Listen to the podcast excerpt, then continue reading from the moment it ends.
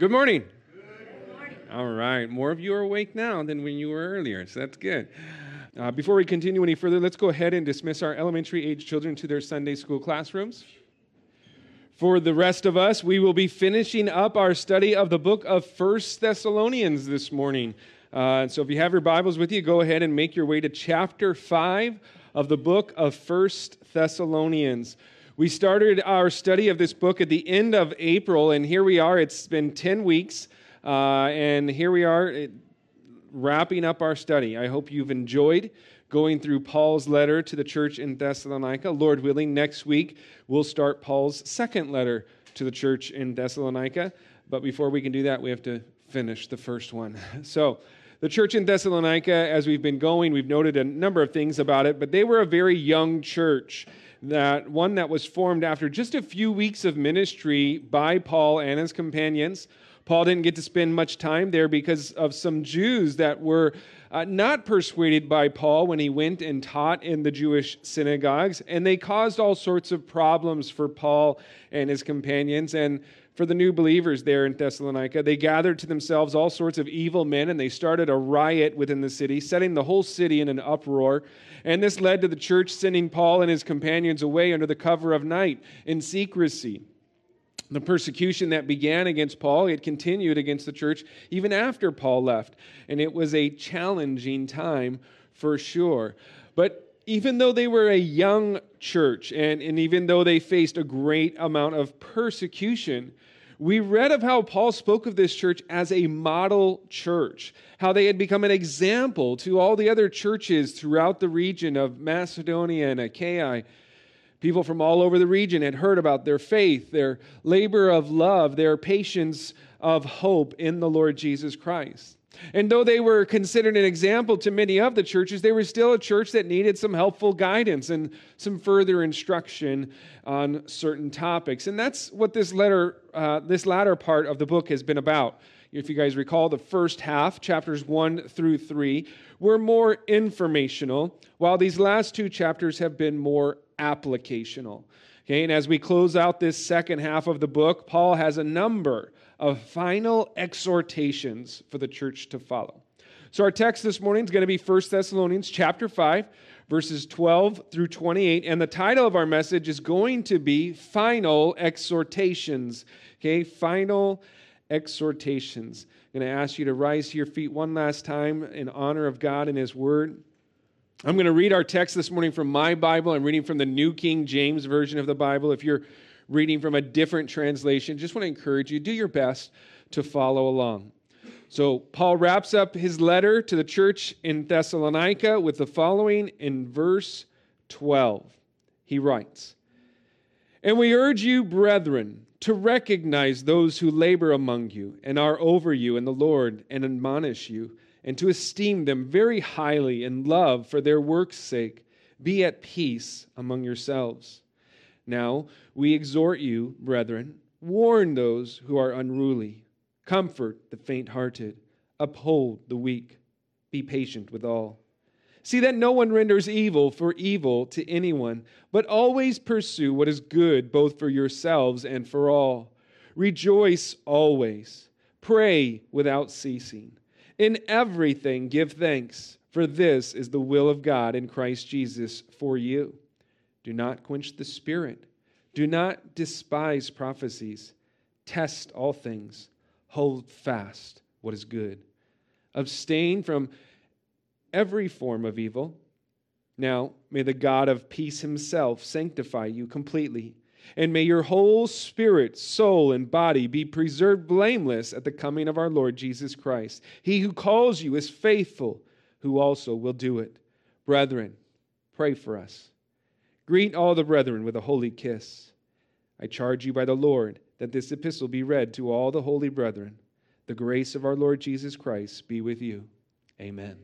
Amen. Amen. Let's pray. Father, we thank you so much for your word and the opportunity that we have to open it up now and to allow it to speak to us, Lord, and allow it to do that work that you desire it to do. Your scriptures tell us that your word is like the rain. As you send it forth, it accomplishes that which you uh, purpose it for. And so, Lord, I just pray that your word would have um, its way in us today, Lord, that you would mold us and shape us more and more to the image of your Son, Jesus Christ, that we would receive your word, understand your word, and apply your word to our hearts and lives. We ask this in Jesus' name. Amen. Amen. You may have a seat. so, here at the conclusion of his letter, Paul lists out a number of various exhortations and instructions for the church in Thessalonica. These are more than simply a, a list of suggestions for the church or, you know, Paul's helpful advice to a young church. Many of these instructions and exhortations are written in the imperative mood. The imperative mood in the Greek was used to express commands. Okay, Paul was using his apostolic authority to set matters straight regarding a number of different topics that the church in Thessalonica needed to be aware of and needed to make sure they were doing. This particular section is extremely overloaded with imperative commands for the church. Here in these 17 verses, okay, from verse 12 all the way to verse 28, there are 17 different verbs that are written in the imperative mood. Now, when we consider the fact that the book as a whole only contains 20 verbs written in the imperative mood, we can then begin to understand the magnitude of what Paul's saying here. Before us is a list of exhortations, okay, and commands that Paul had for the church. And as we go through this text, we're going to note the different topics Paul addressed and his commands for the church regarding these topics. So, for those of you who like to take notes, uh, maybe outline our text, we're going to make note of a number of things this morning. I have taken the liberty of breaking down our text into six different areas that Paul addressed with these final exhortations of his. And so, the first of which is going to be found in verses 12 and 13, where Paul gives his final exhortations regarding God's leaders. Okay, take a look at our opening verses again with me to see what Paul had to say about God's leaders. Verse 12 says, And we urge you, brethren, to recognize those who labor among you and are over you in the Lord and admonish you, and to esteem them very highly in love for their work's sake. Be at peace among yourselves. Paul here describes those who have been placed in positions of leadership within the church. These would be like what we refer to as the pastors of the church or the elders within a church. These are people who labor among the church. And the word labor, it speaks of toil and fatigue. Okay, the idea is these are the people who weary themselves serving and working for the church on behalf of the church. They take on a greater amount of service than the regular volunteer within the church. These are also people whom God has placed in positions of authority within the church. They are over us in the Lord. God has given to the church certain people who have been called into the ministry to serve as leaders. As it states in Ephesians chapter 4, God Himself gave some to be apostles, some prophets, some evangelists, and some pastors and teacher for the equipping of the saints, for the work of ministry, for the edifying of the body of Christ. So God gave the church these people, these servant leaders, as a gift to the church that these servants of God would minister to the needs of the body of Christ.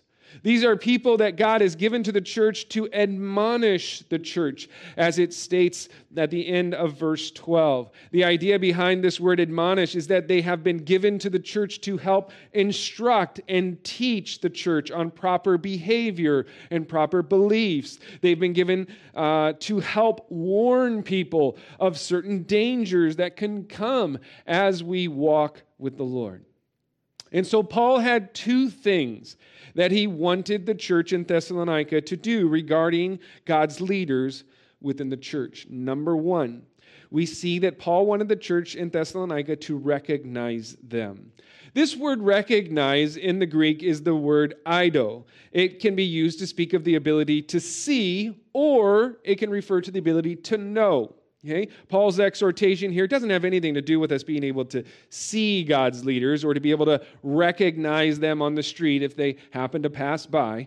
Okay? The word here emphasizes the know aspect. Paul wants us to know the leaders God has given, and he wants us to acknowledge them. Okay? That is what's meant here by this word recognize, that we are to acknowledge them, to recognize their God given authority, and to submit ourselves to them. Paul says that God's leaders are to be given the recognition that is due their position within the church. Not only are we to recognize them, but number two, we are to esteem them very highly. Or your translation may read that we are to hold them in the highest regard.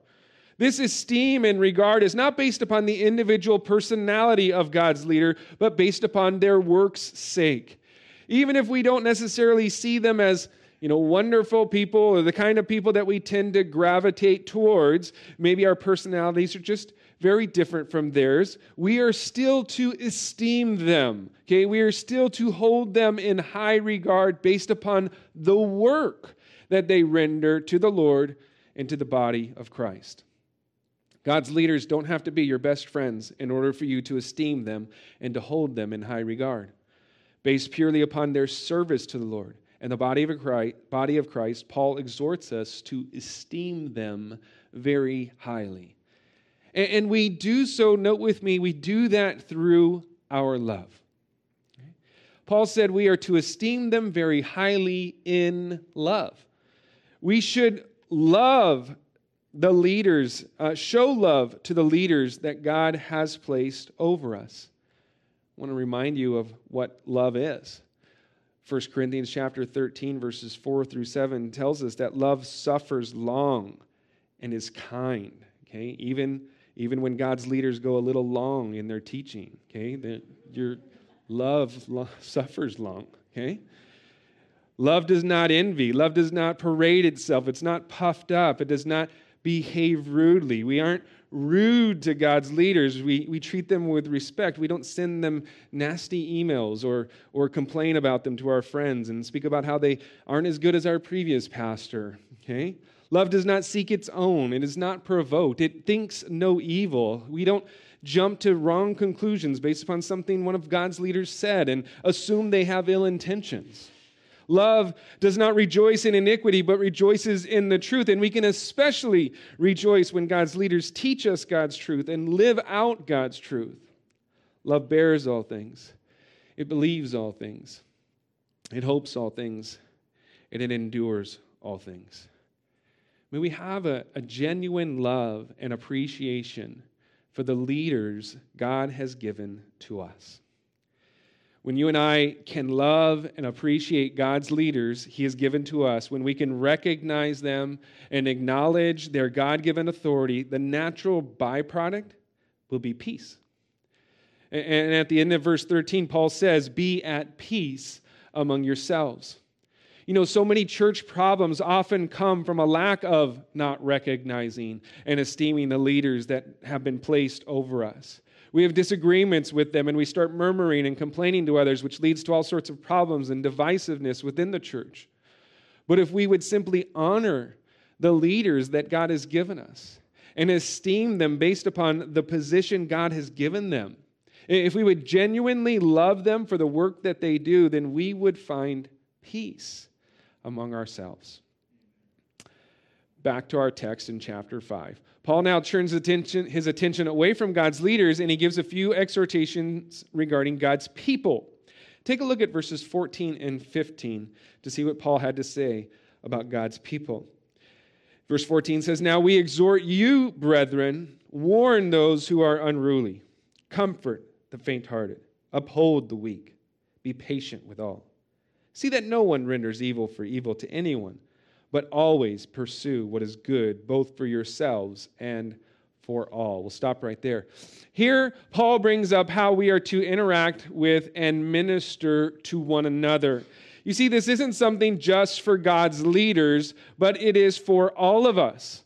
Okay, Paul says in verse 14, Now we exhort you, brethren, right? This is speaking about everyone in the church and how we are to assist others, to minister to one another.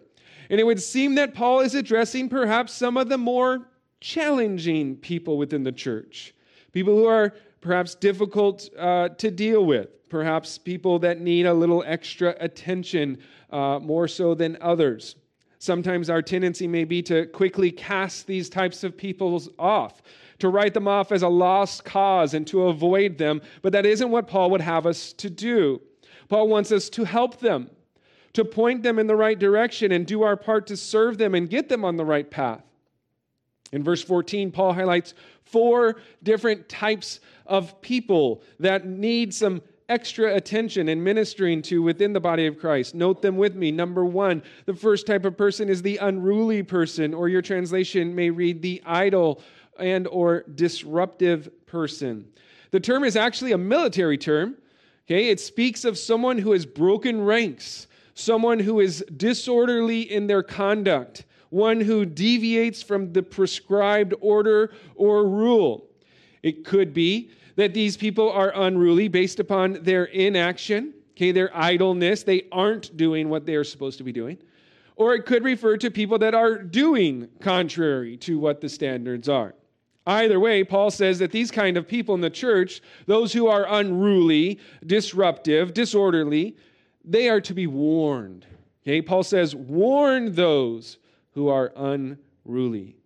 The word warn is the same Greek word that was used earlier in verse 12 when speaking about God's leaders that admonish us. That word admonish and warn is the same word in the Greek. If we see a brother or a sister in the Lord being unruly, doing something that isn't right, something that is sinful, it is our responsibility to warn them, to admonish them. Look, God is not mocked. What a man sows, he will reap. Galatians chapter 6 tells us very clearly do not be deceived. God is not mocked. For whatever a man sows, that he will also reap. For he who sows to his flesh will of the flesh reap corruption, but he who sows to the Spirit will of the Spirit reap everlasting life. We need to warn those who are acting unruly.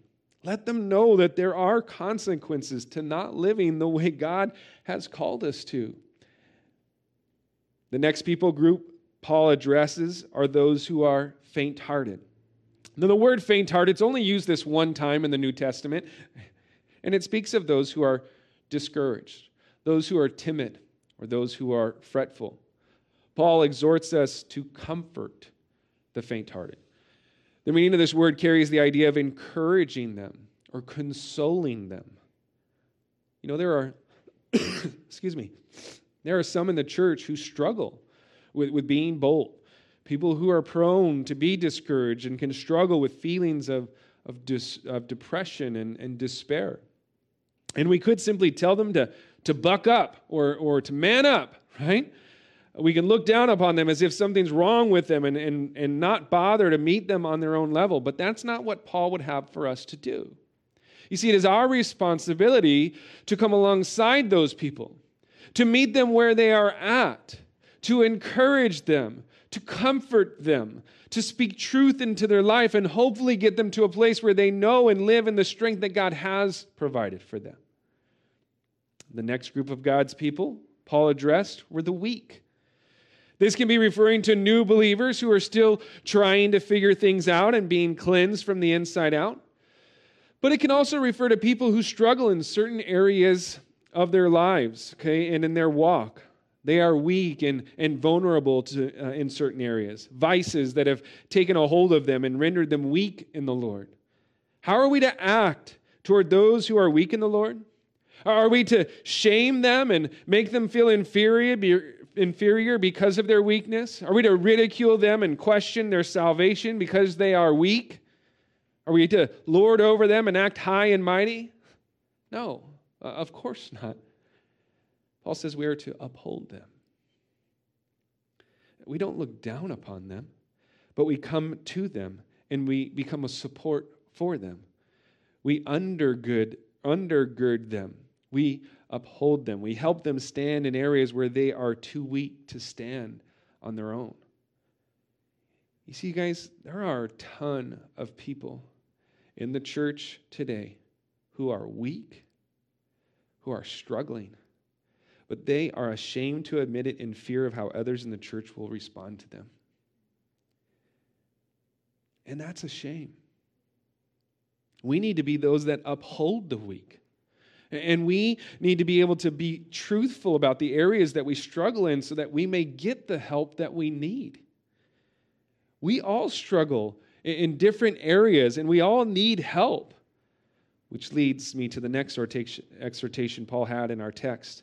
Paul exhorts us to be patient with all. Okay? Now, I originally said that Paul addresses challenging people. And the truth of the matter is that we're all challenging people. Because the truth of the matter is this listen, we, we are all works in progress. None of us have arrived. None of us have figured it all out. None of us are without error and without weakness. We are a work of God's amazing grace. And so we need to be patient with one another. Be patient with me as your pastor, okay? Be patient with those who, who struggle, those who are unruly, those who are faint hearted, those who are weak, those who are too, too scared to even mention their weakness. Be patient with them. Don't come across high and mighty towards others. Realize and understand that we are all in need of patience.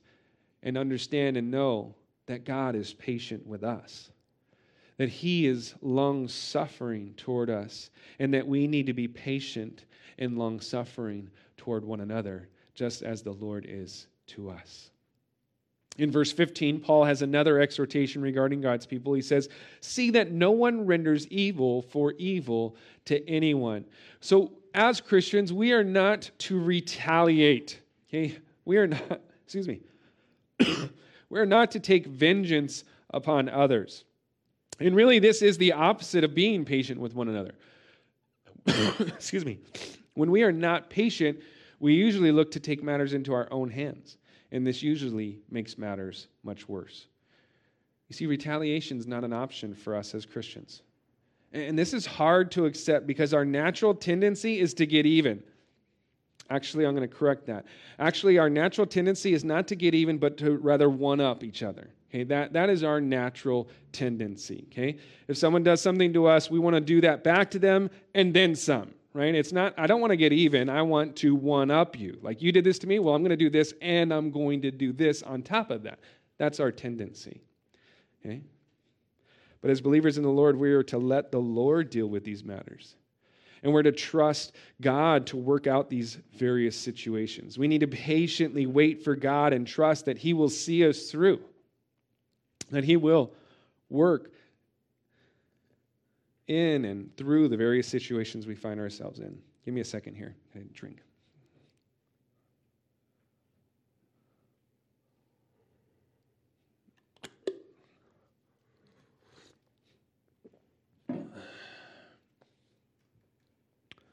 Romans chapter 12 states this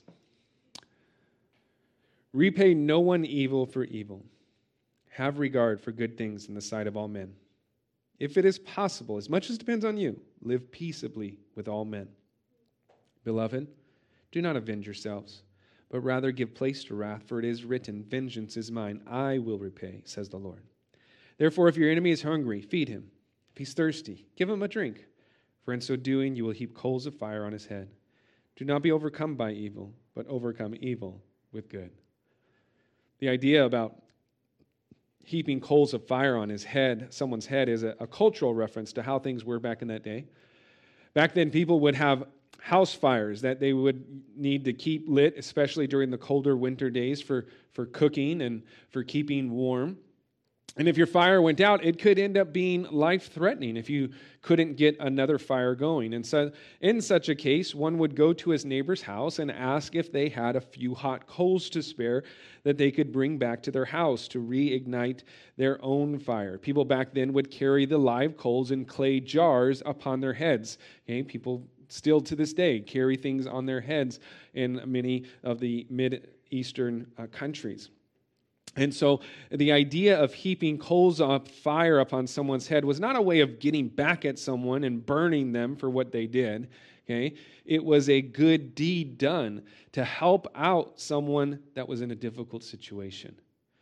What Paul speaks of, when Paul speaks of feeding our enemies and giving drinks to them, he's likening that to doing this great deed towards someone that was in desperation. We overcome evil by doing good. And, and that is what Paul says here as well. We're not to render evil for evil to anyone, but always pursue what is good, both for ourselves and for all. You see, it isn't just about not doing evil, but it is about doing good. It isn't enough to simply abstain from evil. Paul wants us to pursue what is good for all, to do good whenever we have the chance to do so, even if it is done towards those who have wronged us, even if it's done towards those who have come against us. We're to trust God to handle those situations and do our best to pursue whatever is good for all people. Let's continue in our text. In verses 16 through 18, Paul gives a few more exhortations regarding God's will for our lives. Read them with me. Verse 16 says, Rejoice always, pray without ceasing, in everything give thanks, for this is the will of God in Christ Jesus for you. We'll stop right there.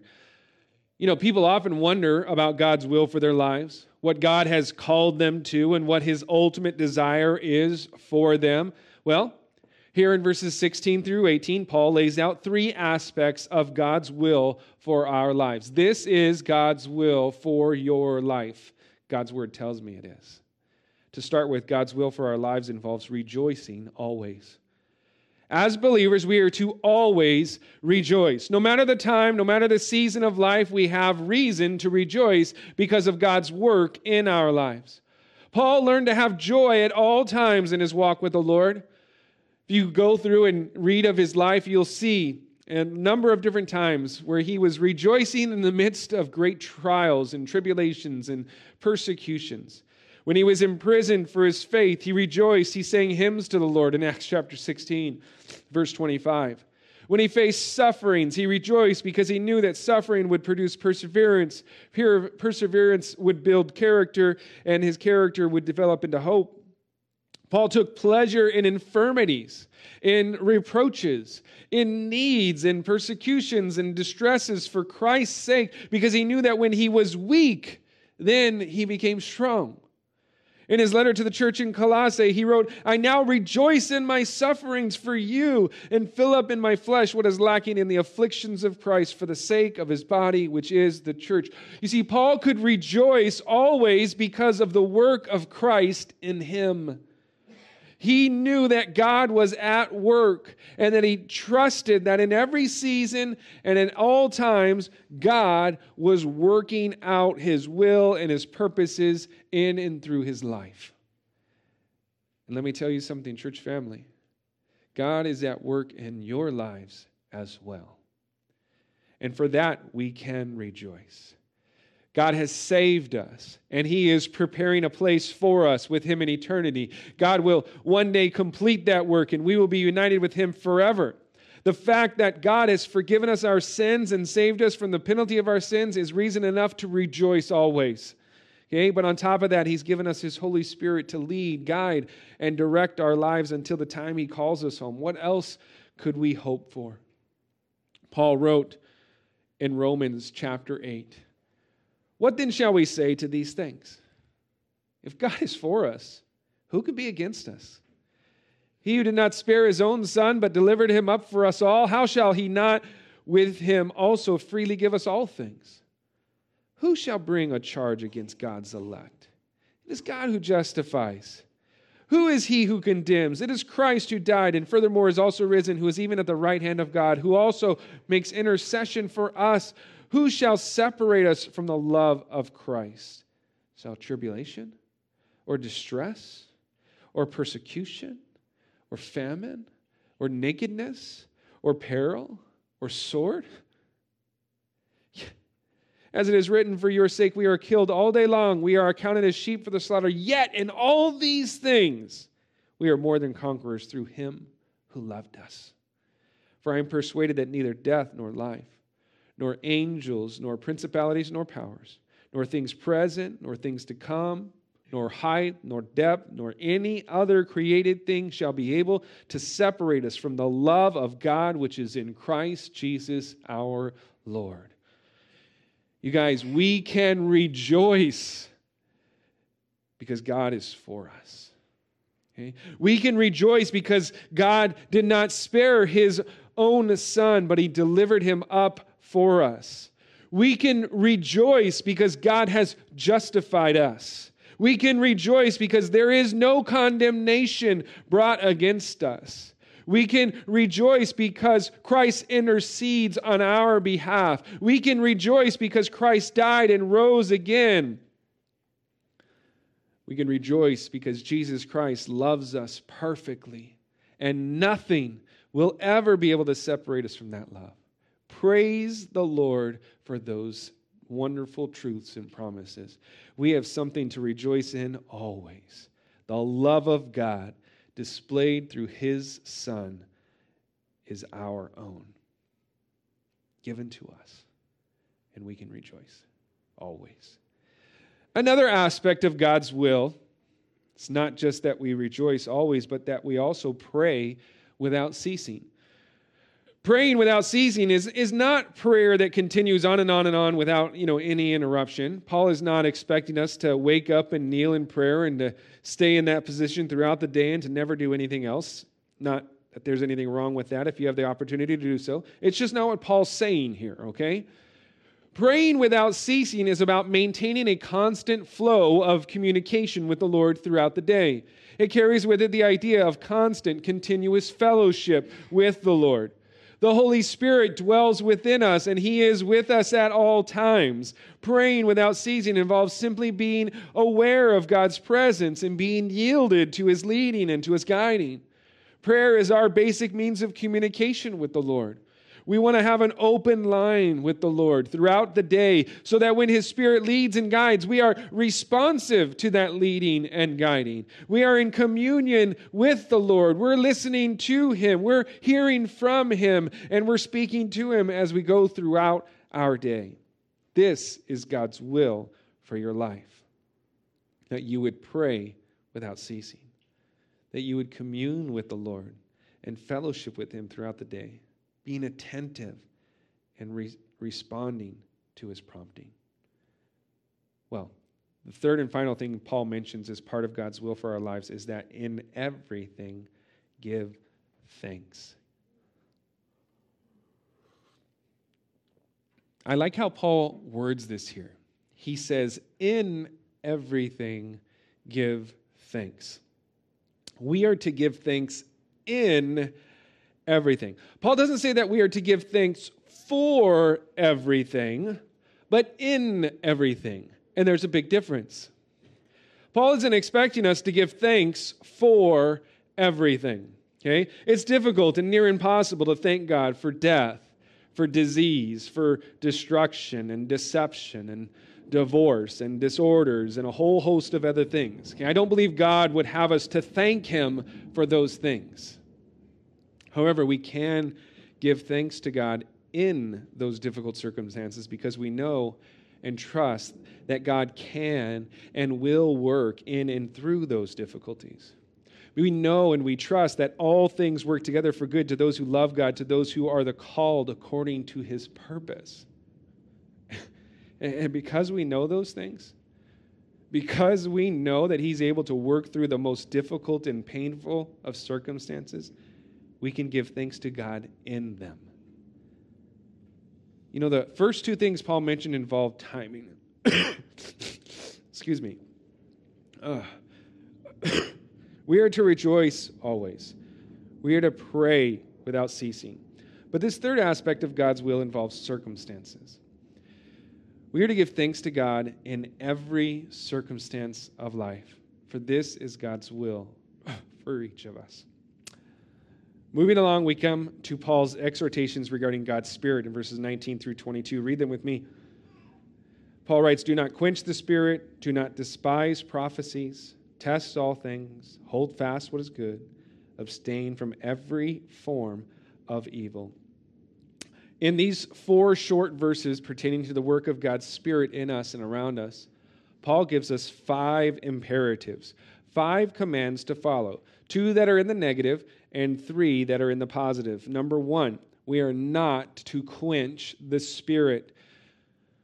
The word quench, it speaks of extinguishing a fire. And in relation to God's Spirit, it speaks of dampening or hindering or repressing or stifling His influence upon us and the work that He desires to do in us and through us. You see, it is possible to quench God's Spirit, it is possible to resist God's Spirit. This is what Stephen accused the Israelites of in Acts chapter 7, verse 51, when he referred to them as stiff necked and uncircumcised in heart and ears. It is possible to also grieve the Holy Spirit if we continue in unrepentant sin, as described in Ephesians chapter 4. The Spirit of God will not force us to do anything that we don't want to do ourselves. We have a choice in the matter. Paul warns us here about quenching the Spirit of God. And based upon the context, it could be referring to the gifts of the Spirit. God has given to us various gifts that are to be used for the edification of the body of Christ.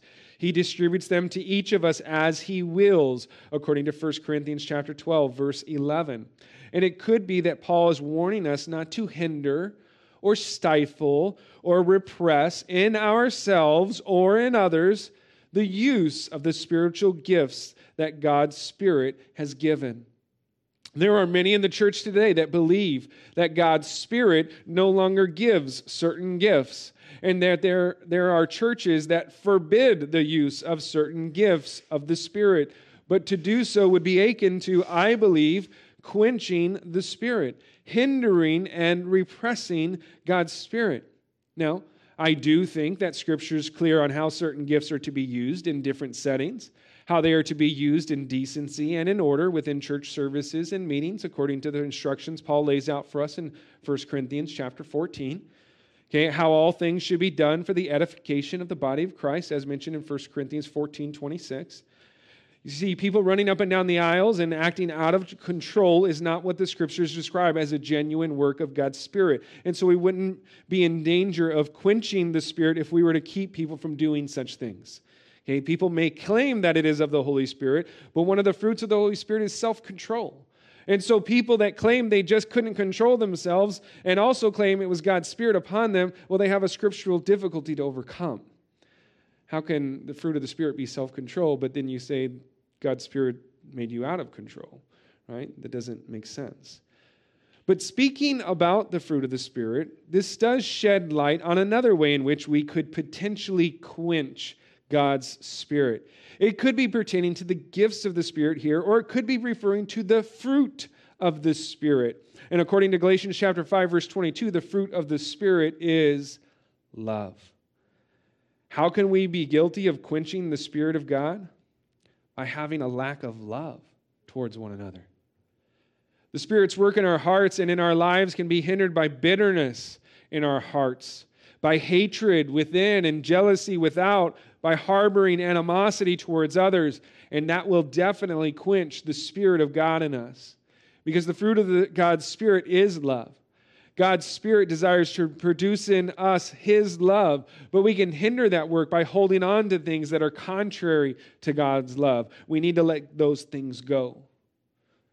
We can't allow bitterness and hatred and regret and jealousy rob us of the love that God desires to work in us and through us.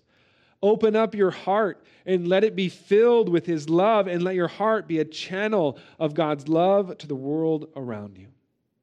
Back to our text. The second command Paul had for us regarding God's Spirit pertains to us not despising prophecies. Now, excuse me. Prophecy is one of the gifts given by God's Spirit. In fact, according to Paul, it is something we should all desire to have. In 1 Corinthians chapter 14, Paul writes, Pursue love and desire spiritual gifts, but especially that you may prophesy. For he who speaks in a tongue does not speak to men, but to God, for no one understands him. However, in the Spirit he speaks mysteries. But he who prophesies speaks edification and exhortation and comfort to men. And so prophecy is something that brings edification to the body of Christ. It could be a word of exhortation, it could be a word of comfort. Now, when we speak about prophecy, we have to understand it in two different ways. Most of us think of prophecy as foretelling the future, that God gave some people the ability to speak about events in the future that God was going to do. Many of the Old Testament prophets were given this ability, and even some in the New Testament were given this ability to speak about God's future work. But prophecy can also refer to forthtelling. Forthtelling is different from foretelling. While foretelling involves speaking about future events, forthtelling simply means to publish or to make public something that's already been written. And really, that is the heart of what prophecy is all about. It is making known the already revealed Word of God. The gift of prophecy is more commonly used when we speak forth the existing Word of God. A prophet is someone who proclaims God's word, one who speaks out the counsel of God with the conviction that God has given them this word to speak forth and to deliver. One who believes that God has given them a message from God's word to God's people. I believe there are many modern day prophets who are in the church boldly proclaiming God's message to God's people today, and we should not despise them nor the message that they deliver. However, we are to test it, which is the third command Paul gave to us as it pertains to God's Spirit. We are to test all things against the revealed word of God. If someone claims to prophesy on behalf of the Lord, then their message better line up with the already revealed word of God. God's word is the standard, and all things must be tested against it. The Apostle John gave similar exhortation in his first letter. He wrote, Beloved, do not believe every spirit, but test the spirits, whether they are of God, because many false prophets have gone out into the world. You know, the Bereans were actually commended for the way that they tested the things Paul shared with them. Paul went to them after his time in Thessalonica, and he noted how diligently they were in testing everything that Paul said, unlike those who were in Thessalonica. Acts chapter 17 states regarding the Bereans, these were more fair minded than those in Thessalonica, in that they received the word with all readiness and searched the scriptures daily to find out whether these things were so. And so Paul commands us not to quench the spirit and not to despise prophecy, but at the same time, he requires that we test all things according to God's standard. And as we test all things, we are then to hold fast to what is good. This was the fourth commandment Paul had regarding God's Spirit. To hold fast implies the sense of continuing belief. To receive things, we, we receive things, we test them, and those things that are good, well, we cling to them. We hold fast to them. We don't give them up we have a need to hold fast to and to cling to that which is good, to that which is in accordance with God's holy standard. You guys, we live in crazy times and in crazy days. We live in days and times where people call evil good and good evil. And we need to cling to that which is good and not allow ourselves to be manipulated into surrendering that which is good in exchange for a lie. The fifth and final exhortation from Paul regarding God's Spirit was that we abstain from every form of evil. The word form here speaks of a kind or manner or of something. We are to abstain from any and all forms or kinds of evil. We aren't to have anything to do with them. And this is connected to the previous command of Paul's. We are to hold fast to that which is good and at the same time abstain from abstain from or keep away from every kind of evil. You guys, in this world, we will encounter evil. Okay? We will come across it. We cannot avoid contact with every kind of evil because this world is evil and it's ruled by evil. However, while we cannot keep ourselves from seeing and being exposed to various forms of evil, we can, by the Spirit's empowering in our lives, abstain from or refrain from engaging ourselves in any of those activities. That's Paul's heart for us, that we would abstain from all forms of evil in this world. Let's move along in our text. We'll note Paul's final exhortations to the church in Thessalonica regarding God's work in verses 23 and verse 24. He said, Now may the God of peace himself sanctify you completely, and may your whole spirit, soul, and body be preserved blameless at the coming of our Lord Jesus Christ. He who calls you is faithful, who also will do it. We'll stop right there. This is such a powerful and important message here in these verses, you guys. Paul has been giving us all these commandments. Okay? All these exhortations, all these things that we must do and things that we must not do. And it can seem overwhelming to try and do all these things. But the truth of the matter is that these exhortations of Paul's, they are not just overwhelming, okay? They are downright impossible. None of us can do these things in and of ourselves. But that's just it. Paul isn't telling us we have to do it all, that we have to do all these things in our own strength, that, that we have to work really hard at doing these things. No, that isn't it at all. You see, the wonderful thing about these verses is the promise of God to do the work for us. The God of peace himself will sanctify us completely. Our whole spirit, body, and soul will be preserved blameless at the coming of our Lord Jesus Christ, not because of our own efforts not because we overcame and not because we succeeded on our own. No, we will be preserved blameless because of God's work in us. God started a work in us the day we gave our lives to Him and were saved, and God promises to complete the work that He began in us. Philippians chapter 1 verse 6 describes how we can be confident of this very thing that he who has begun a good work in us will complete it until the day of Jesus Christ. Our confidence to accomplish and follow through with all of these exhortations is not in ourselves, but it is in God who sanctifies us. It is in God who is faithful. Paul says in verse 24 of our text, He who calls you is faithful, who also will do it. God is faithful. He will complete the work that He began in us.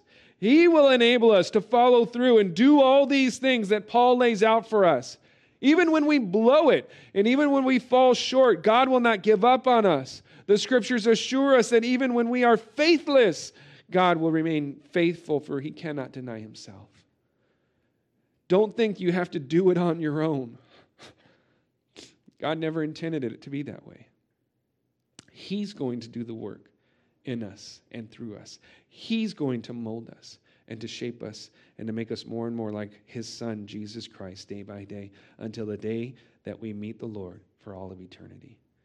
Let's take a look at Paul's final exhortations. We'll wrap up his letter, verses 25 through 28, where he speaks of things regarding God's church. He says, Brethren, pray for us. Greet all the brethren with a holy kiss. I charge you by the Lord that this epistle be read to all the holy brethren. The grace of our Lord Jesus Christ be with you. Amen.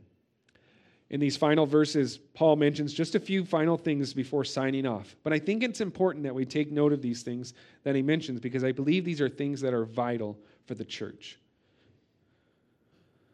Paul wanted the church to do a few things, a few final things, and commended them to one final thing. And these are things that I believe are a very important part of every church.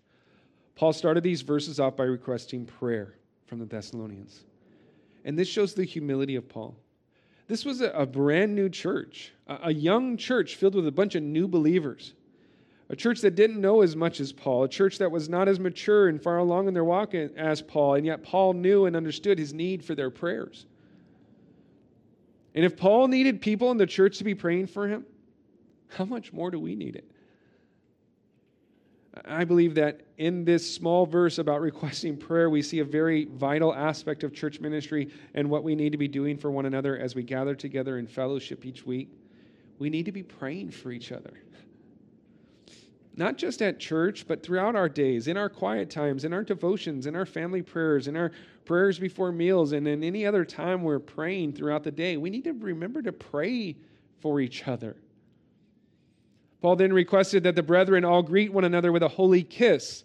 This, of course, was a cultural custom back in the day and still is part of the customs and culture of many Middle Eastern uh, peoples to greet one another with a kiss. The idea here is that we show genuine affection towards one another, that we love one another, and that we show that love in practical ways. In our world and custom today, we may say, greet one another with a warm hug, or maybe a firm handshake, or a pat on the back. I'm not sure. Okay, everybody has different comfort levels, you know. Um, these are all gestures of affection that we can demonstrate toward one another. Paul then charged the church by the Lord that they read this letter to all the church. And this reminds me of the importance of getting together and reading God's word together. We're to spend time in God's word with one another, reading it, studying it, applying it to our lives. And then lastly, Paul ended his letter the same way that he began it with grace. Paul's letter opened Grace to you and peace from God our Father and the Lord Jesus Christ. And he ends it with the grace of our Lord Jesus Christ be with you. Amen. And then it brings it full circle. In God's church, we need to have prayer for one another. We need to have love for one another. We need to be reading God's word with one another. And we need to be gracious with one another. And if the church would be busy about these things, I am confident that we would be in a good place and that we would be growing into the kind of church that God desires us to be. Amen. Amen.